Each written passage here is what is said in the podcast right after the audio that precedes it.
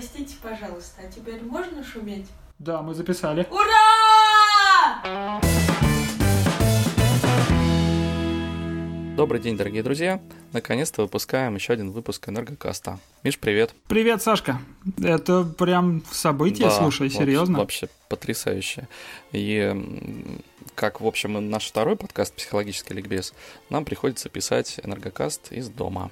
То есть Миша у себя дома, я у себя дома. В общем, у нас скайп-конференция. Поэтому заранее извиняемся за качество звука. Постараемся его вытянуть. Да, Миш? Да, конечно. Слушай, ну я уже не сомневаюсь в тебе после нашего психологического ликбеза, вот последнего выпуска. Ты, конечно, совершил там подвиг и вытянул такое, что вытянуть, как мне казалось, просто невозможно. Слушай, а вот почему мы запустили с тобой Энергокаст? Это же наше любимое детище. Мне кажется, всему виной магнитной бури. Психологический ликбез.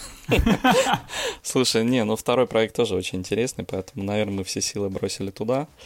И незаслуженно забыли про наш любимый, повторюсь, подкаст.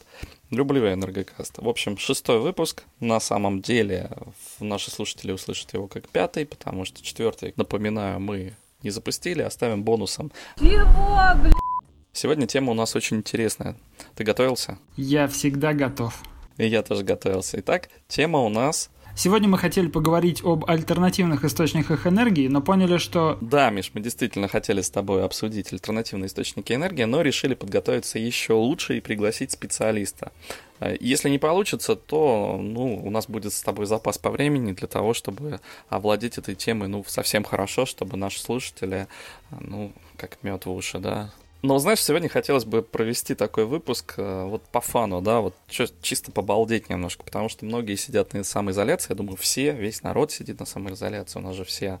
Сознательные граждане. И что они сейчас делают? Они смотрят киношки, читают книжки, ну, в общем, художественно и как-то духовно развиваются, правильно? Я надеюсь, что это действительно так. Слушай, а я вот даже могу по себе сказать, что я вот все, я из подкаста в подкаст говорю, что я читаю «Философский камень».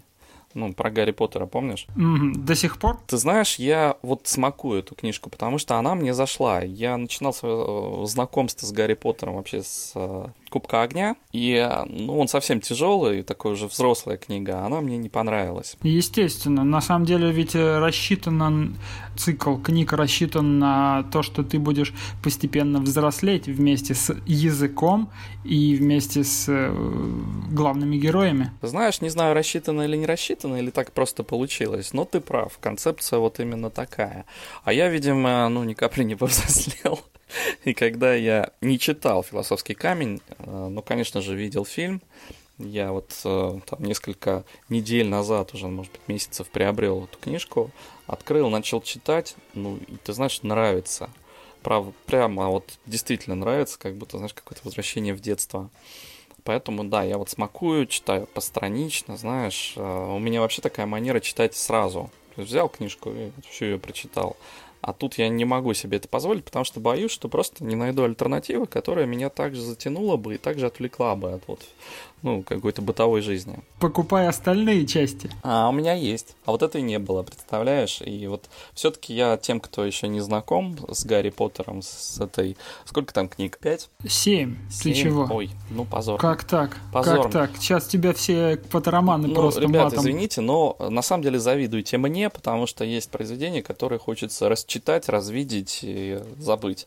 Я постоянно так говорю... И познакомиться с ними снова, заново, да. да. Я постоянно так говорю, когда какой-то фильм люди вот не видели, я говорю, ребят, посмотрите вот этот фильм. Вы что, не видели? Говорю я. Они говорят, нет. Я говорю, я вам просто вот белой завистью завидую, потому что это шедевры. То же самое и с книгами. Вот. А, поэтому э, возвращаемся к теме нашего подкаста. Слушай, я придумал, как надо назвать сегодняшний выпуск. Фантастические источники энергии и места их обитания. А? Отсылочка к Роулинг сразу. Слушай, а? а лучше и не придумаешь. Вот классно, а главное не наиграно. На самом деле, это название мы обсудили, но, тем не менее, вот подводочка была неплохой, согласись. Ну, подводочка про Гарри Поттера и «Философский камень» — это абсолютно, абсолютная импровизация. Ну, кстати, да. А мы хотим сегодня обсудить фантастические источники энергии. У нас ведь Энергокаст, и мы стараемся эту доктрину держать из подкаста в подкаст. Я перечитал довольно много интернет-страниц, угу. перелопатил довольно много информации. А вот сейчас смотрю, мне кажется, то ли слишком много, то ли то слишком, ли слишком мало. Несери... даже несерьезно, да. Но мне кажется, это мы поймем только в процессе разговора. А давай мы так и сделаем. Пускай у нас будет несерьезный подкаст, потому что тема при всей своей серьезности все-таки фантастическая. Давай мы будем с тобой сегодня развлекаться и получим удовольствие и порадуем наших слушателей. Согласен. Я тогда сразу начну с козырей. Давай-ка. Первый источник энергии э, фантастический производит э, Нибблер Зубастик из Футурамы. Все любители Футурамы явно узнали, о чем идет речь. Нибблер Зубастик, ты смотрел этот мультик, кстати? А, ну, это сериал известный, Се... конечно. Ну, Бендеров да. все обожают. Естественно. Вот. Ну, и, и мне кажется, даже те, кто не смотрел. Так в общем, там э, есть такой персонаж, как Нибблер Зубастик, угу. который приглядывает за землей, их древнейшая раса. Э, и вот этот ли, Нибблер из... У меня аж прям все это вот, вот как бы а, слюнки такое потекли. В эфире говорить, ага, слюнки потекли. Испражняется темной материей этот ой, Нибблер, ой. которая является превосходным и довольно дорогим топливом. Я помню, что они его там продавали или что-то такое. Такая политическая аллегория, да? Ну, кстати, да. За такие испражнения сейчас бы подрались многие. Так, и... Ну, это все, что я нашел. Я просто тебе сказал об источнике. Дальше твой ход. А, мой ход. Так, слушай, а напомни мне, в чем там история, потому что я-то этот мультсериал воспринимаю исключительно как комедийное развлечение. Знаешь, понятно, что он очень умный, очень глубокий, но тем не менее, там... Мне чем нравятся вот эти сериалы мульти... мультипликацион... мультипликационные. А тем, что каждую серию можно смотреть в отрыве от предыдущей, да, это вот такое именно вот домашнее развлечение, при этом взрослое развлечение. Все-таки... А, знаешь, серьезными темами, да. А вот согласись, знаешь, вот мне в последнее время кажется, что, если говорить о мультиках, что показатель качества мультфильма — это возможность посмотреть его как в детском возрасте и понять... И найти для себя да, что-то и интересное. Да, пробалдеть, и влюбиться, и вот какой-то атмосферой проникнуться, скорее так, да, в детстве. И посмотреть во взрослой жизни и понять, что, а, ну, я вот, в общем, в детстве-то понимал это совсем по-другому. Да-да-да, это очень важная штука. Те же, кстати, истории про Гарри Поттера мы буквально на днях с женой перечитали, а часть переслушали в аудиоформате, ну, ага. просто... занимаясь Смухлевали. Каждый своими делами, чтобы руки не были заняты. У, как это звучит. Угу. Так вот, э, мы даже сейчас для себя в этих прекраснейших книгах открыли некоторые новые грани, к некоторым событиям и поступкам относимся, ну, поняли, что относимся по-другому. Вас как-то научила чему-то книга? Вы? Возможно, не только книга и то, что там происходит, сколько, может быть, э- жизнь угу. поменяла твои, мировоззрение. Э- мирово- твое мировоззрение, да, какие-то мысли на те или иные вещи, поступки ну, вот и видишь, прочее. Мы все стараемся, вот мы всегда цепляемся за интересные темы в наших подкастах и забываем об основной теме. Роулинг прекрасно, можем обсудить ее как-нибудь. Ты знаешь, а давай обсудим ее с нашим психологом Диной в психологическом ликбезе. На самом деле, да, это довольно интересно было бы разобрать трех главных персонажей. Очень интересные типажи, я думаю, с точки зрения психологии вообще будет интересно разложить. И, кстати, будет хорошее продолжение нашей фантастической теме, которую мы все-таки поднимаем в энергокасте сегодня. Ну и такое развлечение. Давай вот отложим это на потом. По поводу Футурамы. Давай вместе с тобой прокачаем, потому что, честно говоря, я не очень помню этого персонажа. Я к чему и вел, что, ну, вот Бендера, конечно же, знаю, остальных персонажей тоже, заглавных и главных, я тоже, естественно, представляю, кто это такие, а вот того чувачка, о котором ты говорил, не представляю. Так что он делает? Он вырабатывает темную материю таким экстравагантным способом, да? Ты хорошо сказал. На самом деле, я не так много смотрел серии этого мультсериала, и, насколько понимаю, этот персонаж, он, ну, во-первых... чуть не сказал потусторонний, э, как это, второстепенный.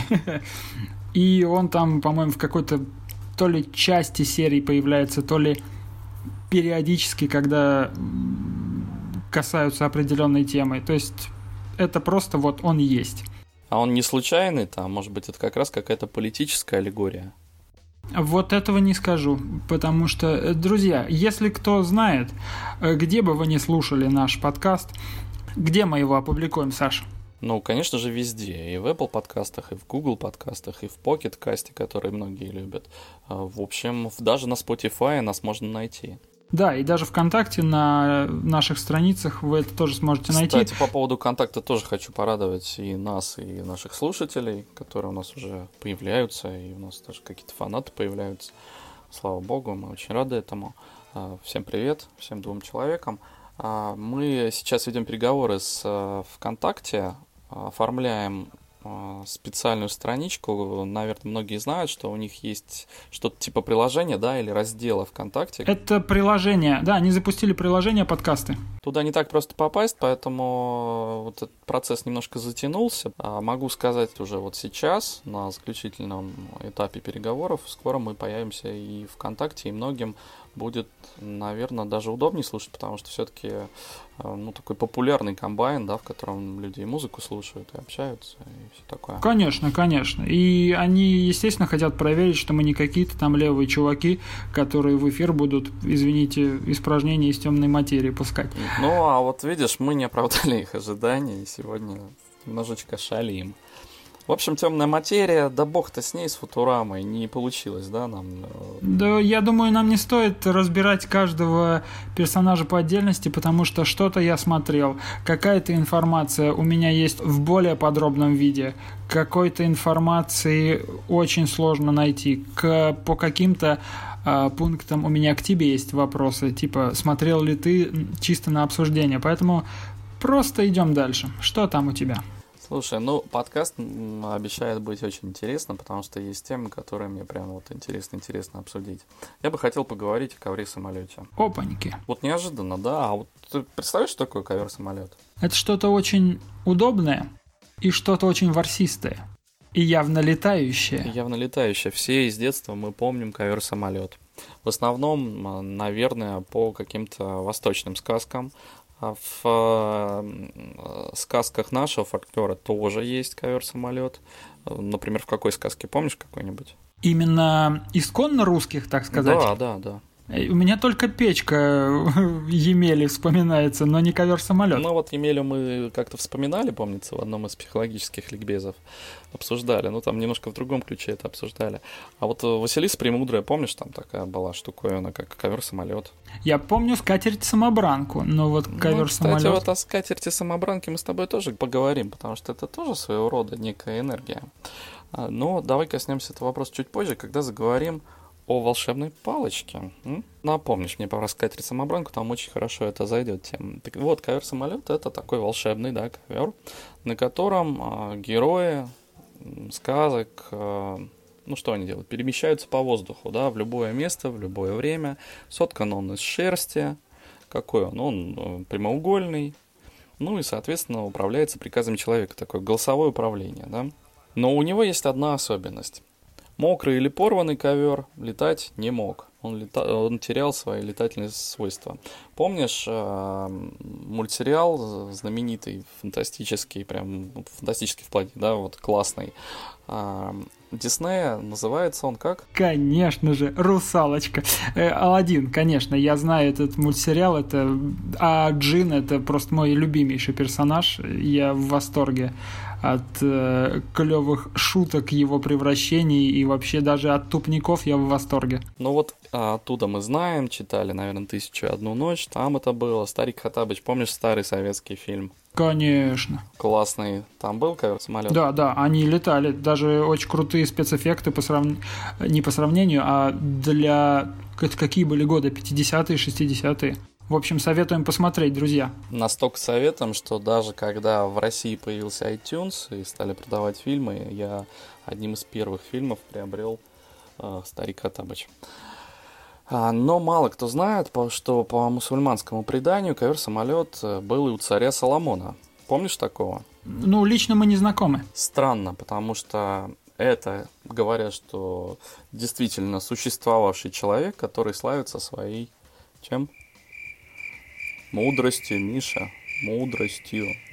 понимаешь? Так я тупой, поэтому я и не знаком. Ну, вот тебе стоит почитать что-нибудь про царя Соломона.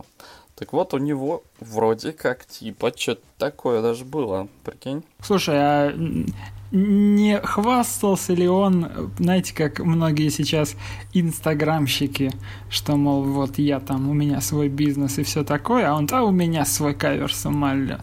На чем он летал, кстати, кавер-самолет? Вот как ты думаешь? Вот к этому я и веду. Мне вообще хотелось бы, чтобы мы с тобой сегодня не просто фантастическую составляющую обсудили, а еще попытались разобраться, а что там вообще, как это действует.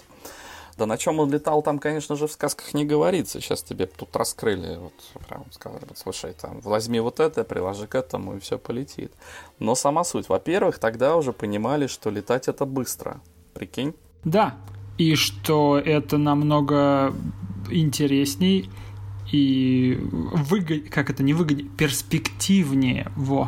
Вот. Откуда вообще в голову-то это пришло? Ну, наверное, наблюдали за птицами и хотели тоже как-то перемещаться.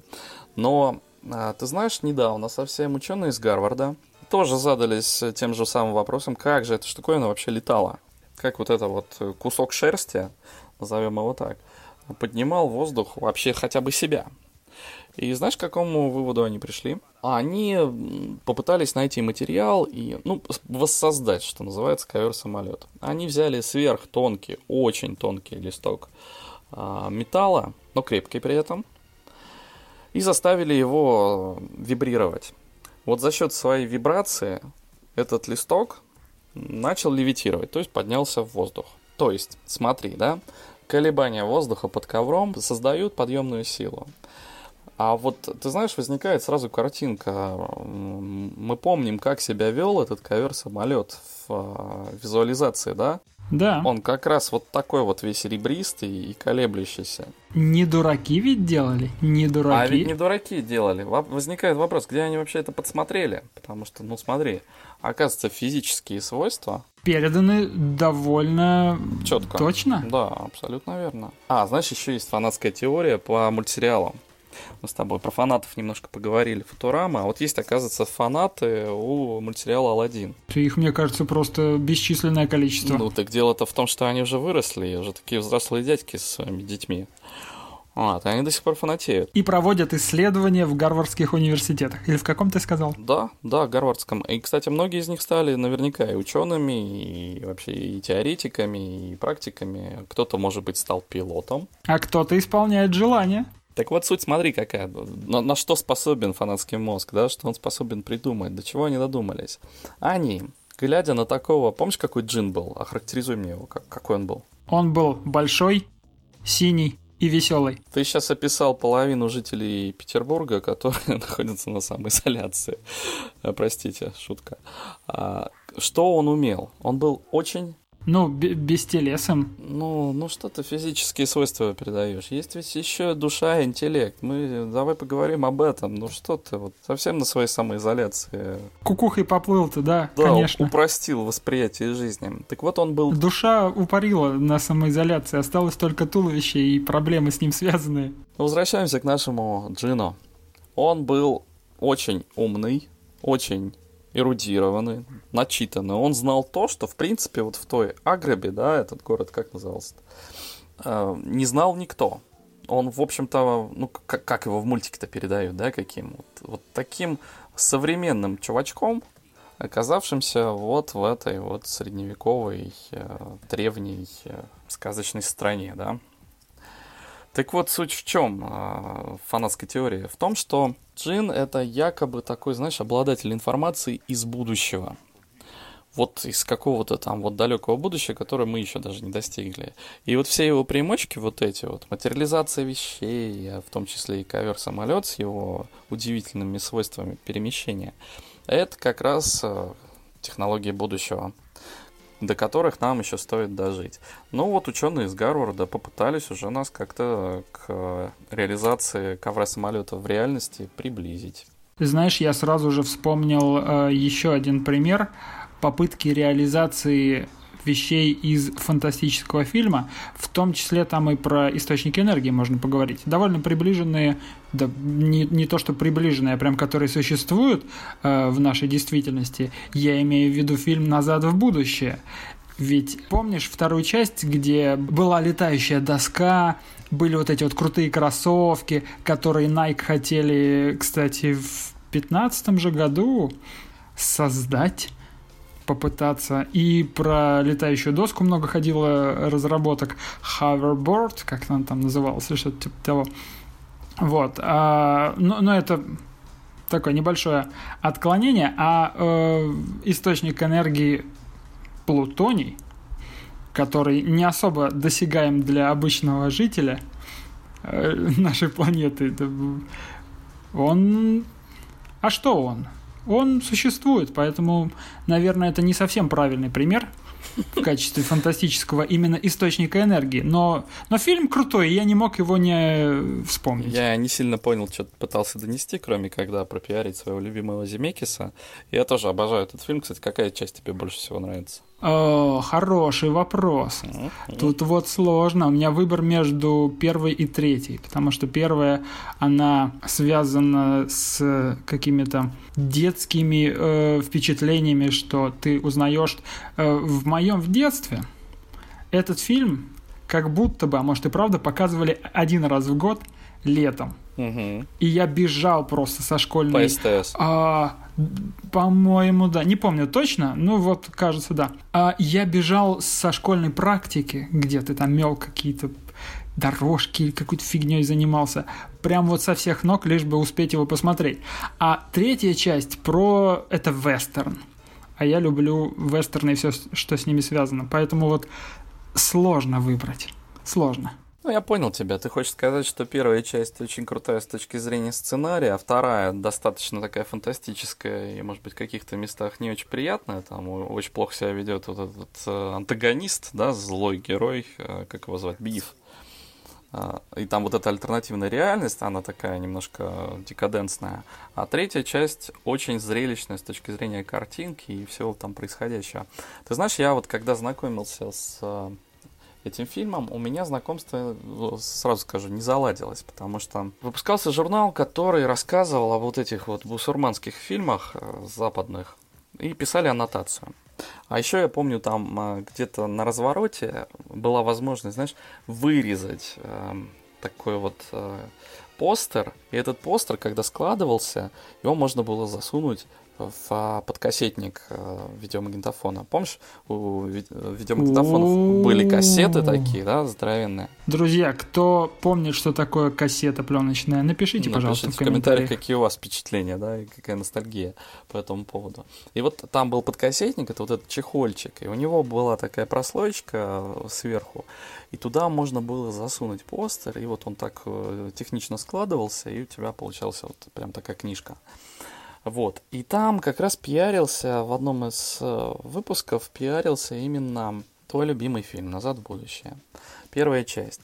И я, прочитав аннотацию, понял, что я это, это творение американского кинематографа смотреть не буду ни при каких обстоятельствах. Потому что знаешь, что там было написано? Что там было написано? Такого-то ёлки. Главный герой попадает в прошлое и влюбляется в собственную мать.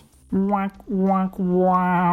кто в здравом уме будет это смотреть? Ну, во-первых, это полностью диаметрально противоположное тому, что было в сценарии, вообще в фильме. Тогда каково было мое удивление, когда я понял, что это милейшая, просто добрейшая комедия, в которой вот этот романтический момент, ну, на самом деле, достаточно... Он, он не главный совсем, и там э, важной мыслью, как это, пр- сквозь весь фильм идет немножечко иное. Я думаю, что там главной мыслью идет как раз причинно-следственная связь в поступках. То, что ты сделаешь сегодня, может повлиять на твою, а может быть даже жизнь твоих потомков в будущем очень-очень неслабо. Золотые слова, Сашка. Стоит, наверное, задумываться о том, что ты делаешь сегодня, чтобы завтра не страдать по этому поводу. Слушай, а вот все-таки об энергии. Помнишь, там был момент во второй как раз твоей нелюбимой части, где... А может быть это... А, это было в конце первой. Помнишь, когда профессор э, прилетает, уже прилетает на этом Делориане, на автомобиле, и э, как раз он только что уехал, тут же возвращается, прилетает, и ему нужно заправить автомобиль. и заправляет он его мусором, вообще, какими-то ошметками. Вот это да, вот это классная штука. Причем там немного чего-то было, да? Вот там... Прям да, он такой, надо заправиться, закинул туда какие-то, э, влил э, какую-то оставшуюся там газировку вместе Пиво с банкой, закинул да. какую-то ш- ошметки от банана, по-моему, да, ну какой-то да, фигни да. просто понакидал. Закрыл этот а-ля блендер и говорит, ну что, типа, все, пора, заправились, поехали. Она еще и летать начала, эта машина. Да. Ты прикинь? Слушай, какое разочарование. две тысячи пятнадцатый год прошел пять лет назад, а летающих Делорианов до сих пор нет. Старик, а ты понимаешь, что мы сейчас развиваем тему... Вернее, в этом фильме развивается тема ковра самолета. Потому что вот в те времена, когда придумали ковер-самолет, это, в принципе, довольно прекрасные автомобили, средства передвижения. Ну, прям вот в фильме взяли и такой вот модерновый ковер-самолет нам показали. На чем он там летал? Тоже на вибрациях. Да бог его знает, не знаю, может быть, на каких-нибудь гравитационных волнах. Однажды, наверное, мы увидим подобные устройства, которые будут перемещаться в воздухе. Кстати, помнишь, там момент был, вот так высмеиваются пробки, когда они попадают уже в будущее, и они как-то так встраиваются в поток, и уже там, в воздухе, в, это, уже есть некий трафик, есть там светофоры или даже пробки. И все равно пробки, конечно, потому что чем дальше, тем больше машин. Куда бы мы ни забрались, мы везде создадим толчеё. Кстати, мы говорим о коврах-самолетах с тобой, всяких летающих штуковинах, но забываем про наши исконно русские средства передвижения наших мифических персонажей. Ты про метлы? Метлы, ступы. Мне, знаешь, давай попробуем раскачать. Вот метла зачем была нужна? Летать? Ну, летать, а, да, можно было на б- нее сесть. А Баба Яга в ступе, ей, по-моему, как будто отталкивалась. Как веслом, а, знаешь, такая гребла в воздухе. Да-да-да. А знаешь, есть поверье, что... Были поверья раньше, что а, вот всякие ураганы, вот эти завихрения воздуха... вплоть даже грозы, молнии, это все вот создавалось э, в результате полета Бабы-Яги и ее метлы. То есть э, речь, вот почувствую, да, речь в э, мифологии шла о каком-то таком э, реактивном все-таки двигателе, да, очень похоже. Помнишь принцип действия реактивного двигателя? Он что-то там какую-то энергию вырабатывает, эта энергия отталкивает. отталкивается от воздуха или от поверхности какой-то, и за счет этого тело приходит в движение. Сорян, Саша, у меня с физикой были проблемы в школе. Я не знаю, как я стал звукорежиссером, но вот физика и я — это... Чё? Ну окей, чувак, а ты в самолете-то летал? Да, было дело. В сентябре. Впервые. А какие там двигатели? Да я не спрашивал, знаешь, не, не рассматривал. Мне кажется, если бы я подходил и как дурак пялился в двигатели, э, когда все садятся в самолет, меня бы там немножечко приняли как минимум за дурачка, как максимум за иностранного шпиона. Ну, понятно. Но ты же знаешь, что есть все-таки... Сам... Ну, пассажирские самолеты — это все-таки турбинные двигатели, там есть... Ну да, там фишка в том, что, насколько я понимаю, э, создается просто очень быстрый поток воздуха. Да, и он не просто создается, он затягивается в сопло и выбрасывается сзади. За счет этого выброса и происходит движение. Знаешь, вот э, был советский такой научно-популярный фильм про то, как чувствуют себя космонавты, вообще как себя ведут предметы и люди, в том числе в космосе. Вот найти бы, помнишь, э, в школах были такие фильмецы, их включали на химии, на физике. Они были вот специально для учебной программы сделаны. Именно про космос, кстати, и про физику нет. У нас в основном всякую фигню социальную показывали. Mm. И пытались про взросление подростковое. Поэтому вот тут... Вот это У вот меня очень все плохо пресловутое было. Сексуальное воспитание. Кстати, еще одна тема для психологического ликбеза. Но, а мне вот повезло, я видел эти фильмы. Немного, они уже уходили в прошлое, менялась очень сильно программа, но что-то мне удалось посмотреть. И вот там один из моментов, который меня тогда как ребенка поразил, в, в, что у нас в космосе, да, о чем мы говорим? Там безвоздушное пространство. Там для того, чтобы двигаться, перемещаться в этом пространстве, нет ничего, там не, не оттолкнуться ни от чего. Помнишь, кстати, фильм с Сандрой Буллок как он называется, тоже про вот как раз... С ней знаешь, сколько фильмов? Не-не-не, так не, что... а там про космос именно. Про космос с Сандрой Буллок? Где она, ты. По-моему, там еще Джордж Клуни играет, где она единственная выжила на какой-то космической станции, она вот за счет именно всяких... знаешь, столкновений с объектами, за счет инерции движения объектов, она все пыталась попасть в поле притяжения Земли для того, чтобы вернуться домой. Это не «Интерстеллар» с, напомни мне, как зовут, Мэтью МакКонахи, а, а вот фильм, который был раньше, именно про космос, про одиночество человека в космосе, про страх перед космосом и прочее. Так вот, в чем суть? Для того, чтобы подтолкнуться, нужна какая-то реактивная тяга. И вот в тех научно-фантастических фильмах, которые я смотрел, и в фильме с Сандрой Буллок, уже таком достаточно художественном, там как раз эта тема очень сильно эксплуатируется. Там используются реактивные двигатели.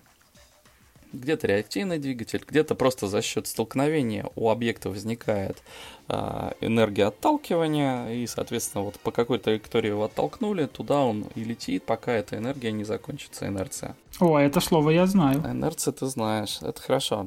И э, я к чему веду-то, что метла, если разбирать мифологию, тоже своего рода такой, знаешь, вот реактивный двигатель, который что-то там всасывает, создает энергию, выталкивает ее, и за счет этого можно, ну, например, полетать. Я представил себе ступу Бабы-Яги, и по бокам у нее два небольших реактивных двигателя. Чем не ракета? Чем не ракета, да? Но, знаешь, самый любимый мой источник энергии, вот правда, реально очень фантастический, но с очень реалистичными свойствами, это энергон.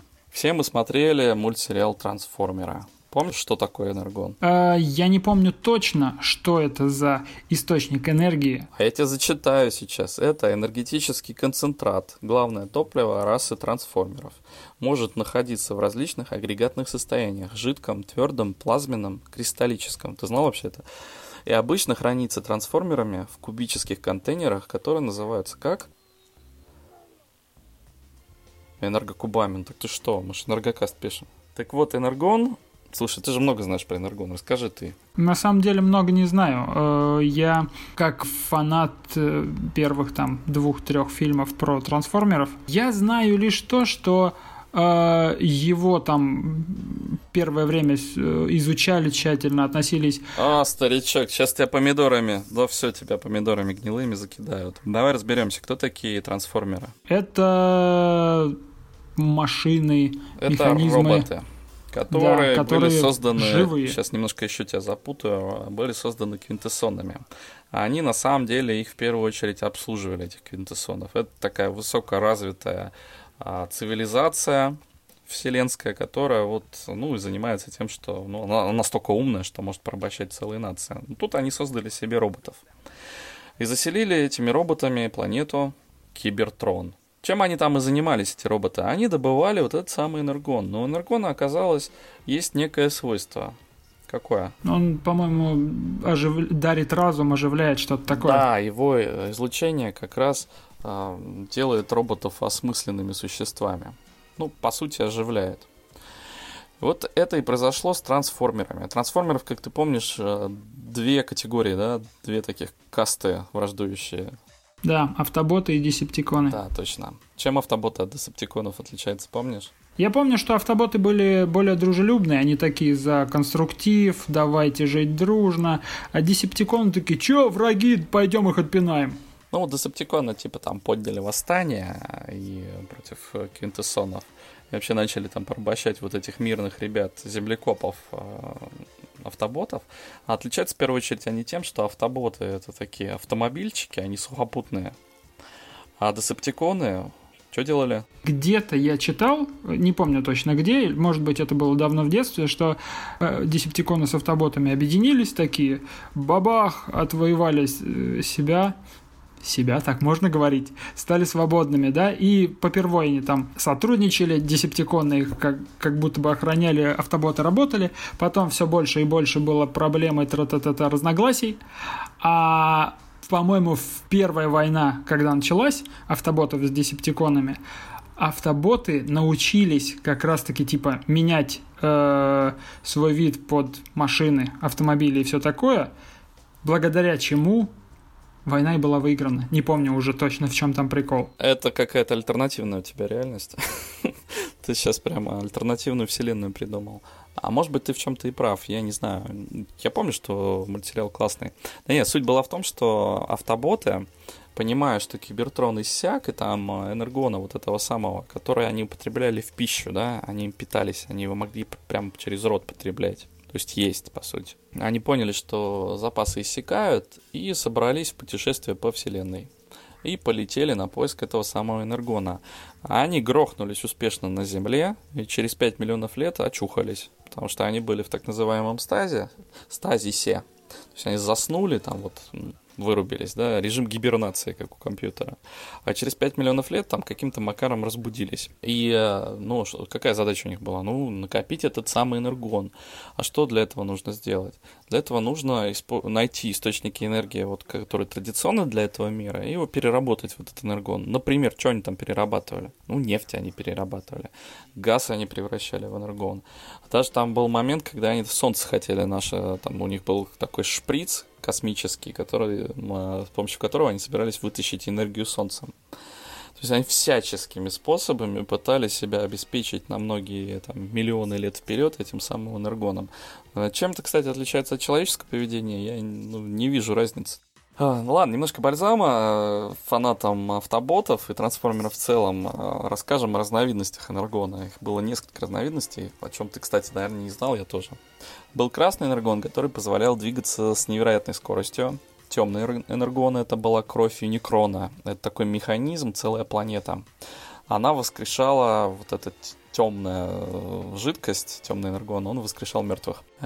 Есть еще токс-Н, так называемый, это тоже разновидность энергона, который приводил кибертронца к гибели. Чувствуешь параллель, да, с еще одним известным героем комиксов? Тони Старк. Да, нет, ты не прав. Я щас, щас, о, мне, а сейчас не о нем? Не, мне кажется, очень такая серьезная параллель. Вот этот красный, темный энергон, энергон, который убивает кибертронца, очень похоже на криптонит, который тоже, как мы помним, был и красным, и зеленым. Там много было, я пытался разобраться, но это надо столько лет э, все, всего вот этого вот переработать, что сложно. Но смотри, фишка в том, что криптонит, а, насколько я То знаю, я не фанат. То есть ты уже хочешь перейти фанат. от энергона к Супермену. Ну давай поговорим. Ну если уж мы коснулись давай. этого вопроса, да? Давай, погнали. А, насколько я знаю, криптонит изначально, в принципе, являлся ядом, так сказать. Это было что-то, что убивало Слушай, силы а Супермена. Я, ну, есть же тоже всякие теории, и фанатские теории, и разъяснения создателей и комиксов. Откуда, давай разберемся, откуда силы были у Супермена. Вот про Супермена, кстати, я мало чего знаю. Единственное, что я слышал, что он накапливает энергию от Солнца как-то вот. Ну, типа, да, в одном из фильмов, кстати, был такой момент, что, помнишь, когда он развернул Землю назад, когда погибла Лоис, там был момент, ее убивает Лекс Лютер, по-моему, или что-то там такое происходит. Он настолько был, Супермен этим был настолько потрясен, что он вылетает за пределы нашей атмосферы, начинает вокруг Земли крутиться.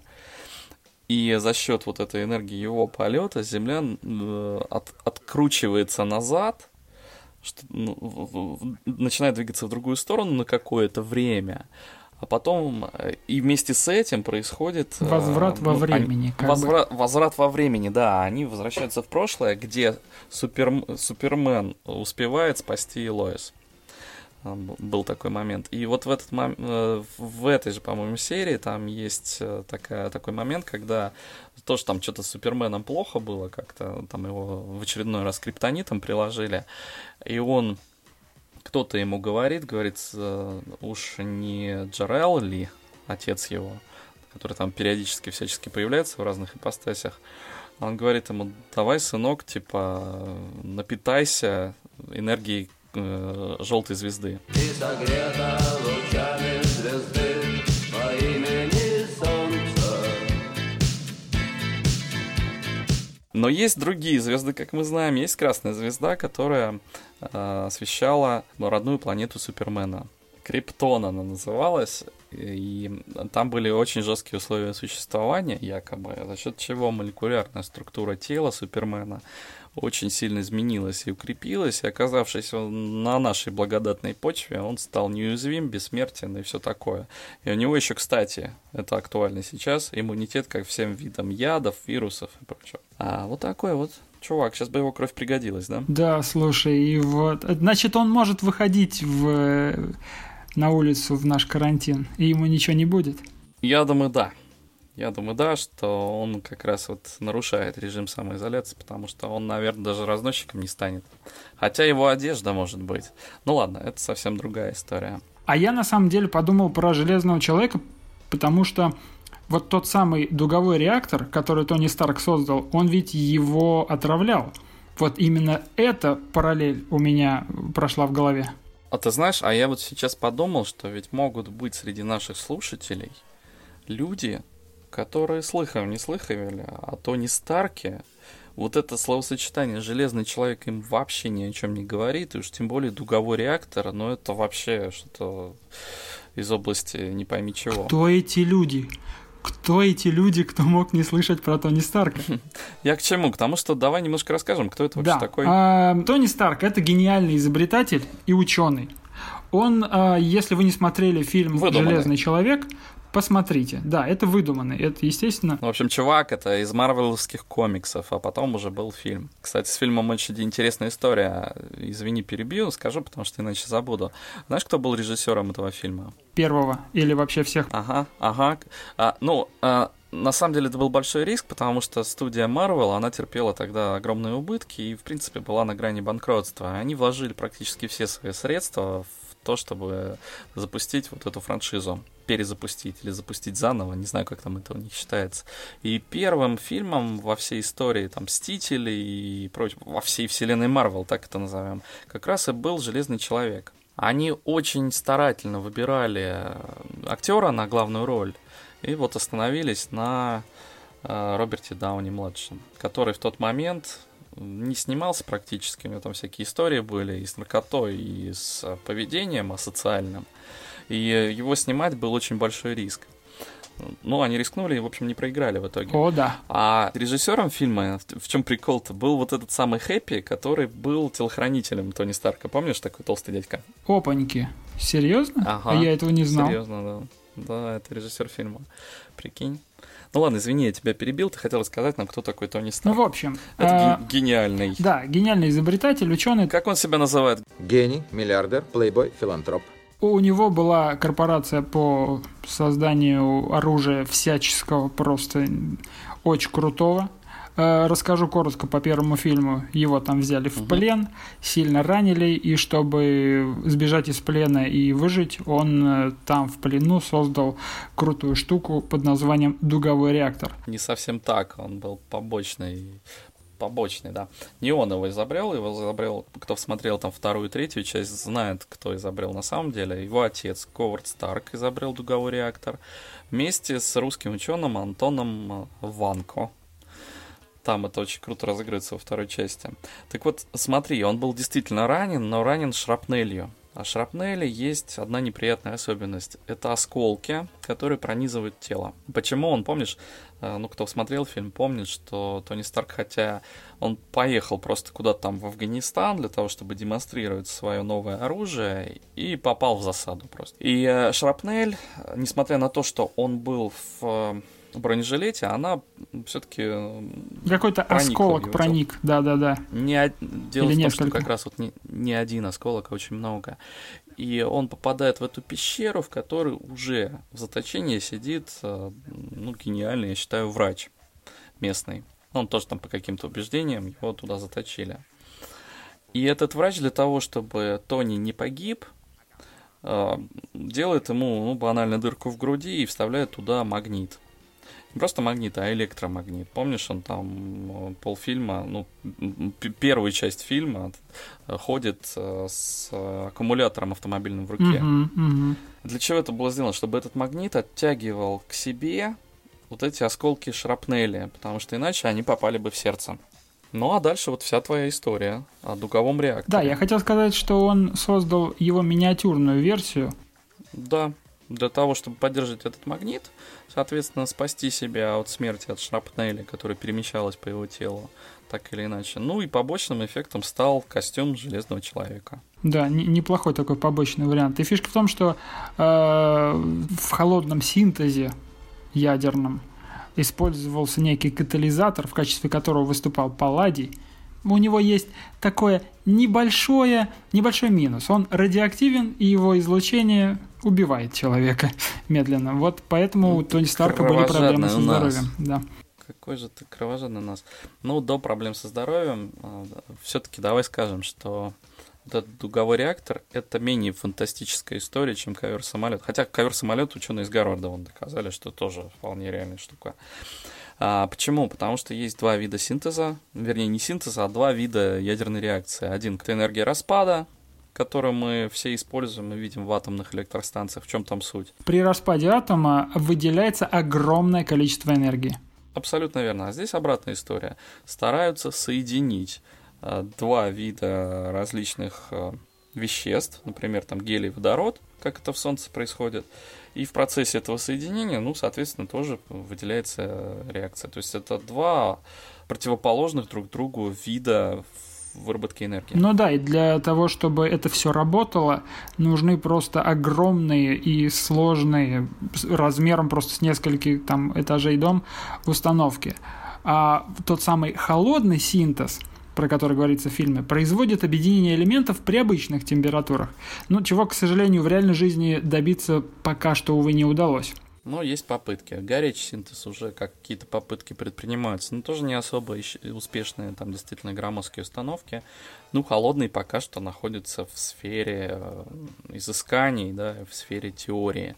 Есть теоретические выкладки, которые говорят о том, что, ну да, там при определенных обстоятельствах, когда подберутся нужные элементы для соединения, ну там что-то получится. Мы же знаем, что постоянно открываются новые элементы. Таблица Менделеева, она же не закончена. Да, она, она пополняется постоянно. Пополняется, да, абсолютно верно. Так что, ну вот, вот, Тони Старк, в принципе, наверное, когда-нибудь мы увидим такие маленькие миниатюрные реакторы, которые, ну, не будут представлять из себя какую-то опасность и не будут, и будут использоваться в повседневной жизни. Ну, представь, было бы круто автомобиль, например, такой, да, с таким реактором. Да, особенно с учетом того, что нефть уже заканчивается. И тут начинается какой-то... Простите за слова «кипиш». Слушай, да поговаривают, что нефть — это возобновляемые все-таки источники. И же тоже теория, она не считается альтернативной. Так вот, когда я еще там учился на экономическом факультете, нам говорили, что вот все, нефть заканчивается, скоро она будет стоить там триста, астрономические триста долларов, и вообще все будет плохо. А на самом деле, как мы сейчас видим, нефть стоит, может стоить совсем копейки. Давай просто без политики, по-простому. А стоимость нефти варьируется за счет количества добываемой нефти. Во многом сильно влияет на это количество добываемой нефти в мире в день. Как регулируют цены ОПЕК? Что они делают? Они берут и сокращают добычу нефти. В итоге цена растет. Как только открывается новое месторождение, оно не консервируется, оно впуска... запускается в эксплуатацию, цена на нефть тоже колеблется в меньшую сторону. То есть на сегодняшний день можно говорить, что когда мы видим падение цены на нефть, мы можем прямо говорить, что это не столько политика, сколько избыток нефти на рынке. Больше, чем надо, ее добывается. Так вот, есть теория, она больше, знаешь, такая геологическая, да, что нефть все-таки возобновляемый источник энергии, она постоянно, ее запасы постоянно пополняются в недрах Земли за счет, ну, каких-то вот э, природных процессов. Мне почему-то кажется, что да, это возможно, что нефть возобновляемый источник энергии, но э, темпы добычи нефти сейчас такие огромные, что восполнение не сможет покрыть вот это вот природное. Вот. Минутка позитива. Земля огромная и вполне может покрыться, конечно же. Плюс есть сланцевая нефть, которой, ну, вообще хватит на огромное количество лет. Просто она добывается немножко сложнее. Там при добыче энергоносителей есть такой показатель, как, ну, грубо говоря, сколько энергии нужно затратить на то, чтобы добыть этот источник энергии. Когда ты тратишь больше, чем добываешь, это да, нецелесообразно, мягко это говоря. Это уже не, нецелесообразно, абсолютно верно. Вот со сланцевой нефтью есть там определенные нюансы. Она немножко сложнее добывается, но при этом... Э- Почему ее порог рентабельности выше, чем у обычной нефти? Потому что где-то нефть в Саудовской Аравии, ее просто там можно откопать немножко песка и увидеть, что там вот песок пропитан этой нефтью. Отжать, грубо говоря, этот песок, и вот тебе, пожалуйста, практически бензин, потому что там очень высокое качество этой нефти. У нас немножко посложнее. О, есть идея для стартапа. Песоковыжималки. Ты уже опоздал. Такие песоковыжималки существуют. Блин. Давай поговорим еще о чем-нибудь. Помнишь сапоги-скороходы? О, конечно. А ты знаешь, что их уже вот практически вот-вот в серию запустят? Так, а вот это интересно. Ну, что это такое в сказках? Помнишь, как, как еще они называются? По-научному? Да, к какому научному, если мы о сказках говорим? Ну, вообще не помню, если честно. Я помню, просто есть сапоги-скороходы. И что-то там про семь миль было, помнишь? Нет. Честно, не помню. Ну, семимильные они, или как там они назывались? Я, честно говоря, думал, ты мне подскажешь. О, это интересно. Погоди, надо загуглить. Прям можно сходу. Вот я тоже сейчас этим занимаюсь. Да, так и называли, семимильные сапоги. То есть они, у них запас энергии на семь миль? Да не, не на семь миль. Просто за один шаг равен был семь милям. Ну, можно предположить, что именно поэтому их так назвали. А ученые сейчас уже создали несколько прототипов, там в разных странах разные ученые при помощи современных знаний уже создали сапоги, которые позволяют передвигаться значительно быстрее, чем ты делаешь это сейчас. Многие эти сапожки, так это назовем, средства передвижения, используют энергию твоего шага. Вот они ее аккумулируют как-то в себе и дополняют. Есть сапоги, в которых используется сжатый воздух, который тебя, ну, опять же, вот на этой реактивной тяге подталкивает, и тем самым ты делаешь шаг, там, не полтора метра свои, там, метр двадцать стандартные, а сразу, там, пять-десять метров. Это значит, скоро, как во сне, можно будет шагать, когда ты отталкиваешься, и такой пу-пу, летаешь. Точно. Понятно, что такими штуками, конечно же, нужно управлять, но и автомобилем мы, наверное, не рождаемся со знаниями, с навыками управления автомобилем. Так что все возможно. Слушай, ну это интересно.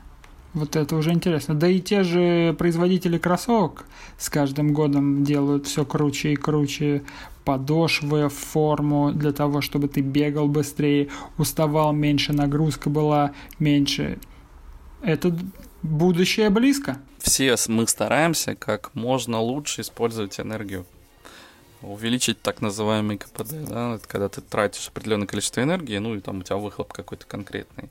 Вот сейчас мы для того, чтобы сделать шаг, тратим какое-то количество энергии мышц, да, вот, а, и делаем шаг там метр плюс а, или минус, а, плюс-минус метр. А вот есть уже такие разработки, которые позволяют эту энергию расходовать более эффективно. Или запасать. Я об этом тоже читал, что ученые разрабатывали какие-то аккумуляторы или же генераторы, источники энергии, которые используют телодвижение живых существ, человека и так далее. Я сейчас говорю не про типичный там велогенератор, да, типа покрутил э, два часа педали и можешь там поработать на компьютере или зажечь лампочку, а именно о... настоящим... Слушай, а какой-то физик, по-моему, Резерфорд, Резерфорд был химиком, насколько я помню, какой-то из физиков, знаешь, что сотворил? Он как раз занимался, изучал электроэнергию, электричество, так это назовем, так будет правильней. И люди, которые приходили к нему в гости, стали удивляться. А суть была в чем? В том, что когда они открывали калитку, которая вела к его дому, ну, на его участок, ну, как-то слишком много усилий приходилось. Да-да-да, она такая тугая вкладывать. Была немножечко. Да, ты помнишь, да, эту Конечно. историю? Ну, а оказалось, что он подключил генератор к этой калитке. Каждый раз... К нему так много людей ходило, что каждый раз, когда они там заходили, у него был аккумулятор, который накапливал эту энергию, а вечером позволял ему как-то ее там использовать. Не помню, не знаю, не помню, лампочки были, не были. Может быть, он там в ночи работал, значит, выработанной таким образом бесплатная энергия. Ну, правильно. А что они ходят? Надо пользоваться этим. У меня есть... Э... один источник, который я бы назвал таким душевным, может быть, даже в какой-то Ну-ка. степени мимимишным. Ты смотрел «Фантастическую четверку»? Да, это та, которая с Джессикой Альбой. Так, погоди, мы ставили этот восемнадцать плюс подкаст в начале, нет? Опс. А что, Джессика Альба автоматически повышает рейтинг подкаста? Что? Она, мне кажется, все повышает сразу. Нет, просто «Фантастическая четверка» было две, насколько я помню. Одну я не смотрел, она совсем недавно была. А была старая. Я тебе честно скажу, я совсем не смотрел ни первый фильм, ни второй. А вот смотри, я тебе сразу скажу. В первом Джессика Альба, она... А, она создавала вот это вот поле энергетическое, вокруг чего хотела, и это поле защищала. А потом там играл чувак, который играет Капитана Америку. Напомни мне, как его зовут. Он там еще совсем молоденький, и он там... Э, он огненный человек. Факел. Факел, факел, да. А фильм называется «Фантастическая четверка и серебряный серфер». Да. Вот он, он прикольный. Недавно пересняли, говорят, что... Ну, вот не зашло, я тоже читал, что так себе. Да. А, на самом деле, вот я не смотрел эти фильмы, но читал о той теории... почему они, находясь вдалеке друг от друга, они стали замечать, что они теряют свои силы, они слабеют. Некий ученый объяснил им, что, по-видимому, источник энергии и сил фантастической четверки – это они сами. И если они слишком долго находятся в отдельных вселенных, их силы слабеют, пока не уйдут навсегда. И мне показалось это таким трогательным. Да, такая романтика, да, некая. Речь о какой-то дружбе, да. О взаимовыручке, о поддержке. Да, и это так круто. Это то, что очень важно сейчас. Один в поле не воин, да? Да, точно. Вместе мы сила. В чем сила, брат? В правде. Вот о правде. Давай поговорим о фантастических э, оружиях. О фантастичес... Нет там множественного числа, безусловно. А о фантастическом оружии давай поговорим. Меч-кладенец. А знаешь, какое второе название у него? Вот сейчас точно надо рейтинг поднимать. Самосек. Так, тихо, погоди, нас сейчас прикроют. Собрались тут самосеки всякие записывать свои подкасты непонятные. Кстати, да, можно использовать как эвфемизм всяким словам нехорошим. Миш, не будь самосеком, но расскажи мне, что такое меч-кладенец. О, если бы я знал. Я на самом деле являюсь фанатом более крутого меча. Светового. Ох ты, слушай, вот ничего себе. А давай мы их, давай вместе их обсудим. Вот смотри, меч-кладенец, он был... Почему кладенец? Потому что, по сути, там его прятали постоянно. И он, как молот Тора, который могут поднять и использовать только какие люди достойные. Помнишь, да? Там не в силе было дело, а в силе духа как раз и в доброте намерений. Вот меч-кладенец такая же штуковина. И основное его... Ну, кто обладал мечом-кладенцом, тот мог косить прям целые армии, прям там несколькими взмахами. То есть можно сказать, что это штуковина. Это такой прототип мобильного ядерного оружия, который, ну, как минимум, обладал какой-то особой энергией, не просто энергией, которую вкладывал в, в удар его носитель, а вот что-то там еще такое в нем было, что мультиплицировало эту силу очень... А, ну, видишь, там... Ну, если уж разбираться, давай тут такую небольшую теорию раскачаем о том, что наши предки, когда писали эти сказки, они видели какую-то сверх, сверхцивилизацию, посматривали на нее, подсматривали у нее эти идеи. Посмотри, этим мечом нельзя было пользоваться кому попало. То есть, по сути, там был какой-то Apple ай ди, да? То, то есть, вот эта вот история, он программировался, этот меч, вот на конкретного владельца. То есть там была какая-то секьюритизация. Он как-то узнавал своего владельца. Я представляю себе просто какую-нибудь старенькую сказку э, древние времена, где какому-нибудь богатырю какая-нибудь, какой-нибудь старец объясняет: ну, значит, есть Apple ай ди. Э, сейчас я тебе объясню, что это такое, значит. в тысяча девятьсот... Ну и пошло-поехало. Ну, представь на секунду, что там какое-нибудь распознавание пальцев в этом мече было или что-нибудь такое. Но если мы на современный манер это перекладываем, то там была какая-то система идентификации, понимаешь? Э, да, я просто не помню э, конкретно про меч-кладенец, но помнишь же о мече, который в камне был э, воткнут. Да, да, да, да, да, вот, э, который вытащить мог только достойный. И вот в какой-то степени, наверное, вот Слушай, что-то такое и было. Знаешь, есть момент, был мультик такой очень-очень классный, по-моему, британский, как раз про короля Артура. И там есть момент, когда король Артур еще не понимает, что вот король Артур будущий, и его пествует э, э, Мерлин. Он еще ему не признается, что он волшебник, но тем не менее, он как бы его наставник. И там мультик очень реалистичный. Там как раз вот эта история такая, знаешь, а-ля додумайте сами.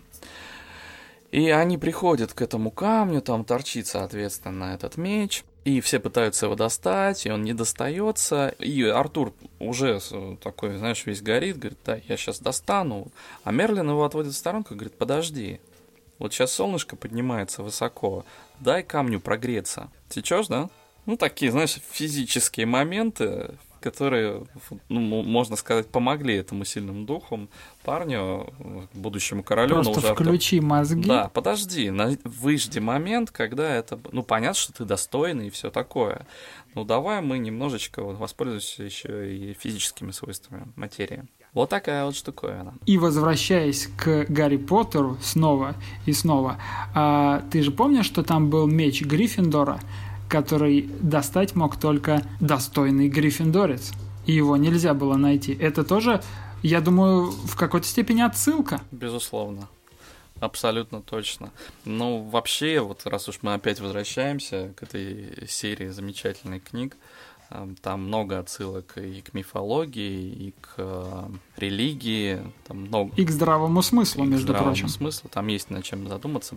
Правда, очень умные книжки. Давай поговорим про волшебную палочку. Мы вначале обещали. Помнишь, ты что-то вспомнил? И я сказал, давай мы чуть попозже, там будет волшебная палочка, и мы поговорим. Да, и вспомнил я, конечно, фильм «Чародеи» советский. Ты...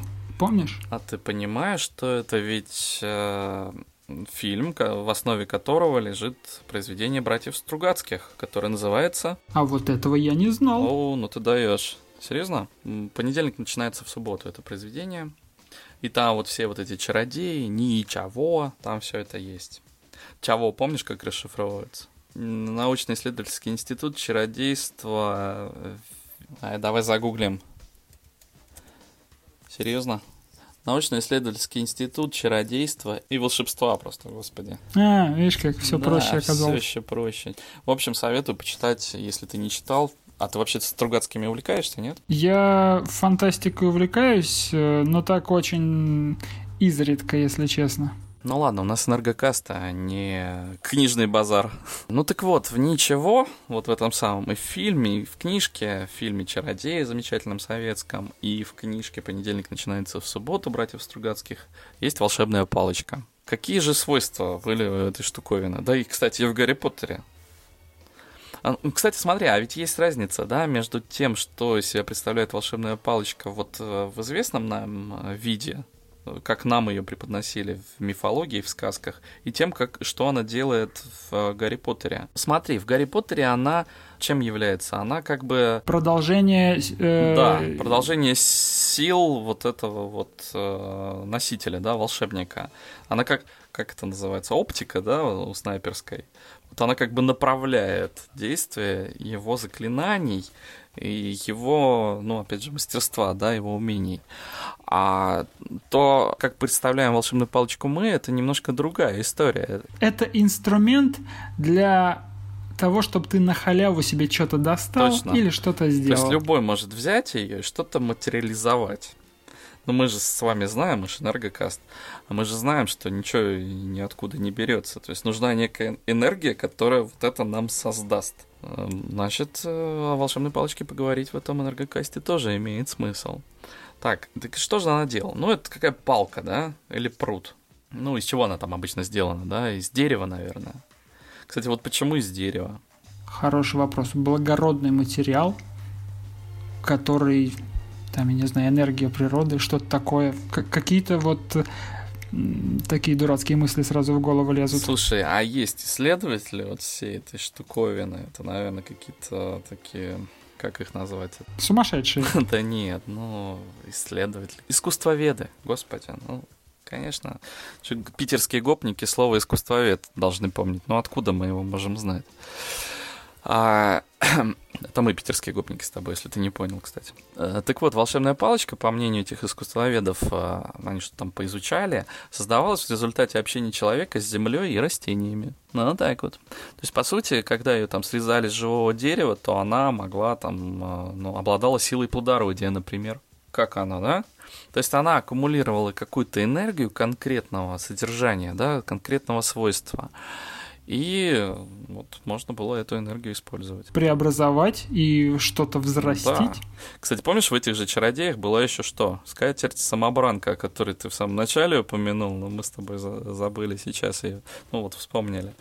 А, по сути, она действовала точно так же, только ее направление деятельности было попроще. Оно что делало-то?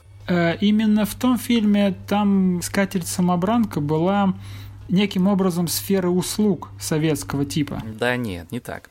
У нее задача-то такой же осталась, как в сказках. Что она делала? Она кормила, да? Но оказавшись в, на в благоприятной, в кавычках, почве советской сферы услуг, она, собственно, переняла все эти особенности, так сказать. Напоминаю тем, кто не смотрел фильм или, может быть, забыл, она там такой довольно хамски себя вела. Кстати, вот смотри, она разговаривала, эта скатерть, да? А что он с нами сейчас разговаривает? Все эти вот эти голосовые помощники, они ведь тоже с нами разговаривают. И у них, кстати, есть... Ну, поговаривают, я ни разу не заметил этого, функция обучения. На самом деле есть. Я, насколько знаю, Алиса в этом плане даже неплохо преуспевает. Знаешь, есть какая а, теория у моей жены? Ну-ка. Есть цикл рассказов про будущее, про то, что самыми крутыми будут программисты, и были всякие программистские войны, хакерские. Угу. И есть, по-моему, третья часть или какая-то одна из частей, которая называется «Полный рут». Я честно не помню, как, как, как? кто автор. «Полный рут». Р- то есть рут? Полный доступ. А. Да, и в этом вот рассказе есть искусственный интеллект по имени Алиса. Ух ты. И эта Алиса, которую разрабатывают сейчас в Яндексе, очень похожа по манере общения на ту Алису из той книжки. Я понимаю, что программисты могли просто взрасти, как это, вырасти на той книге, и сейчас э, пытаются что-то повторить.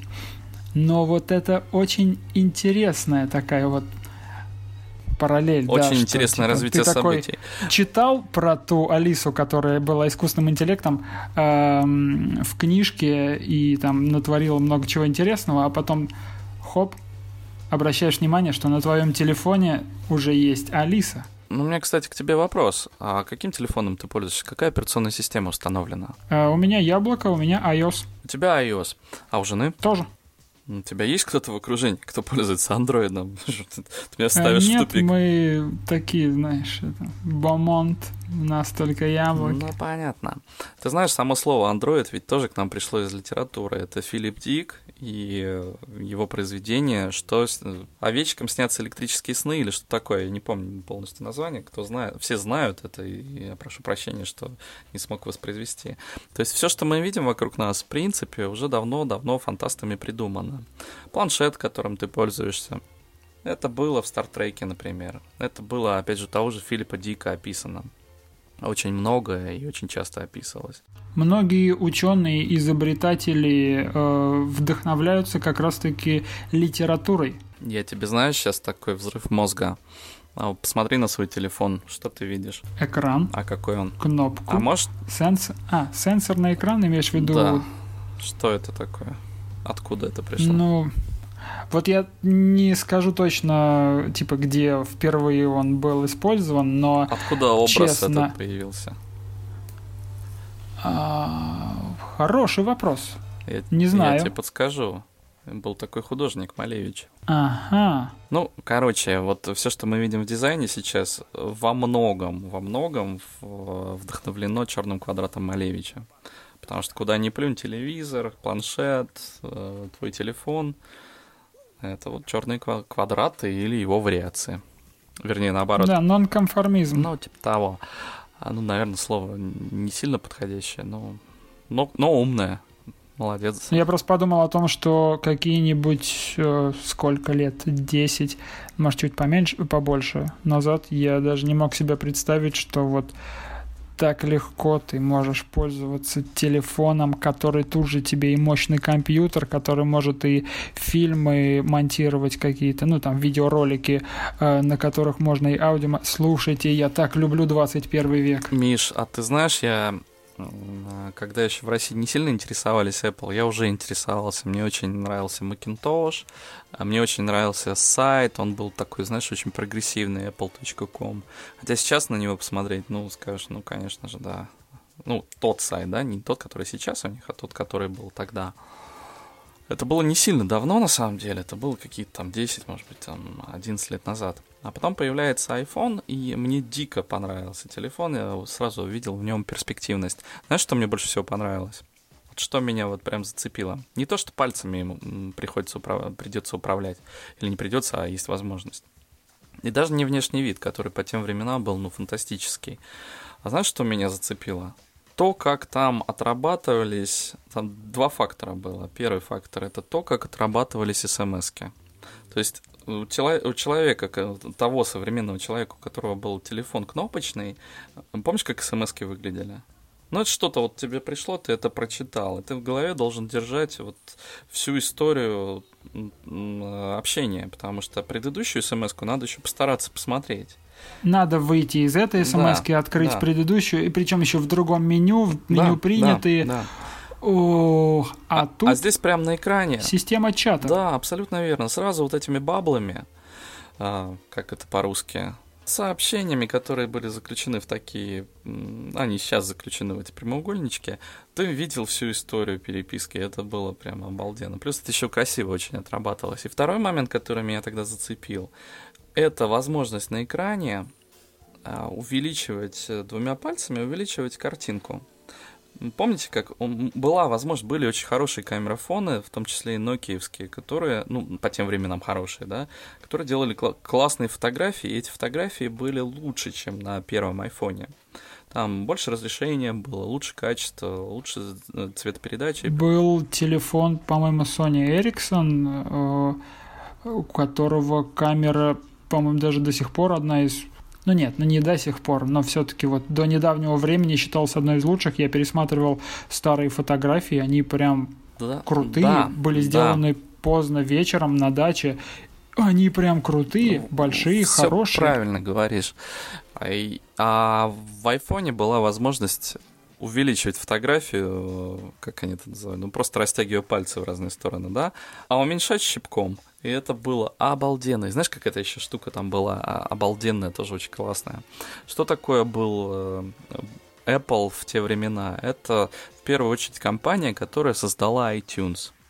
А iTunes — это комбайн, в котором до сих пор можно приобрести или просто в потоке, благодаря Apple Music, слушать различные произведения, ну, музыку. И там такое, знаешь... Система отображения была, называлась она Cover Flow. То есть сам телефон из себя представлял эм пэ три плеер, очень классный, очень наглядный. Когда ты заходил в, этот, в приложение iTunes, ты видел все альбомы, которые, ну, безусловно, купил, потому что туда нельзя было и сейчас нельзя, насколько мне известно, как, как, какую-то стороннюю музыку залить, да. А там это... Нет, в сам iTunes можно? В iTunes можно, а в телефон нельзя. Или можно? Ну, может быть, можно как-то передать, но не суть.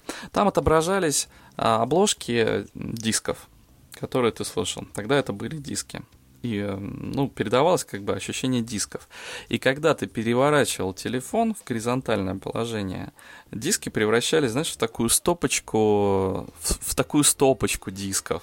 Так они были просто сеткой разложены, а когда ты переворачивал, они такой стопочкой делались. И это было очень наглядно, листалось очень красиво. И, раз уж мы за... И это тебя пленило. Это меня пленило. И ты знаешь, года два после того, как я приобрел, приобрел свой первый iPhone, я одним из первых это в Питере сделал, мне как-то через Германию привозили, я его разлочивал, там вот всю эпопею эту прошел. И года два надо мной многие смеялись, покуп... продолжая покупать Nokia и прочие, говоря, ну что ты там своими пальцами там тыкаешь, вот клавиши, это вот, это вот классно. Это надежно. Это круто, да, это самое, самое крутое, что... Это надежно, это удобно, ну вот тебе звонят, как ты отвечаешь, ну вот тебе надо там что-то пальцем провести. А я тут, у меня кнопка «отбить» и кнопка «принять». Ну, вообще обалденно. А ты как лох. А ты как лох, да. Я говорю, ну, вот зато у меня, смотрите, какая контактная вот, э, книжка с контактами, какая удобная. Да ну ты чё, вот здесь вот стрелочкой нажимаешь, вот, листаешь, потом сразу бац, и вызов. И...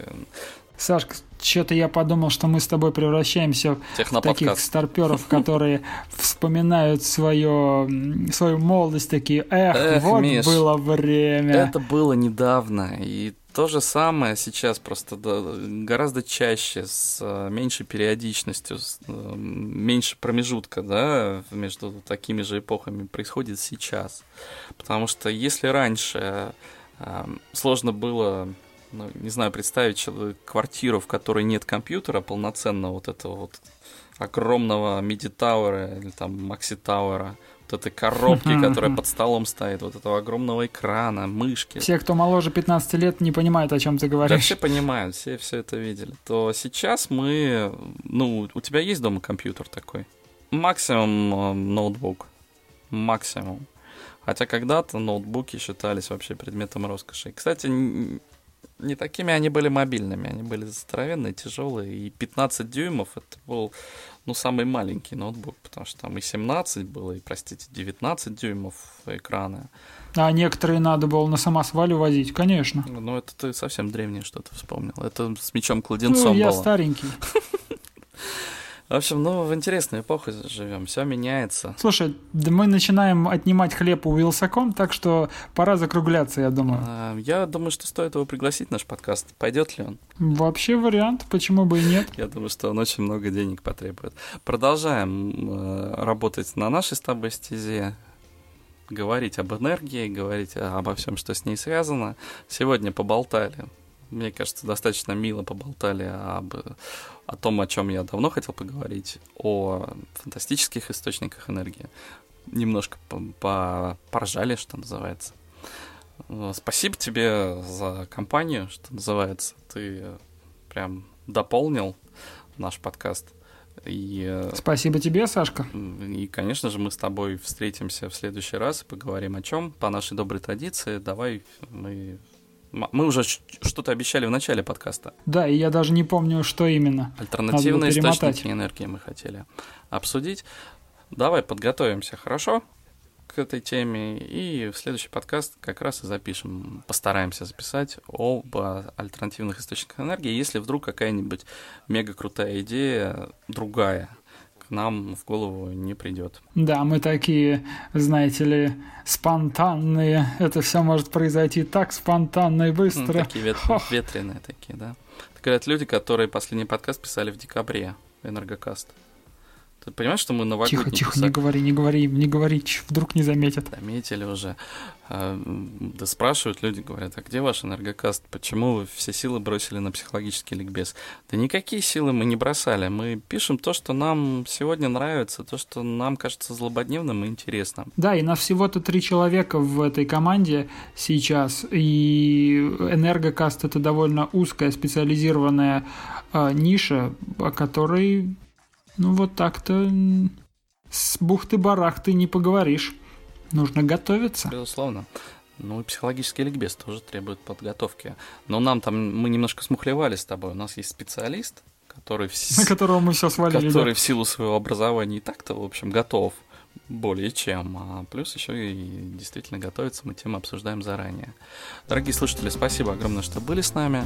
Ставьте лайки, поддерживайте нас всячески. Денег не просим, просим обратной доброй связи.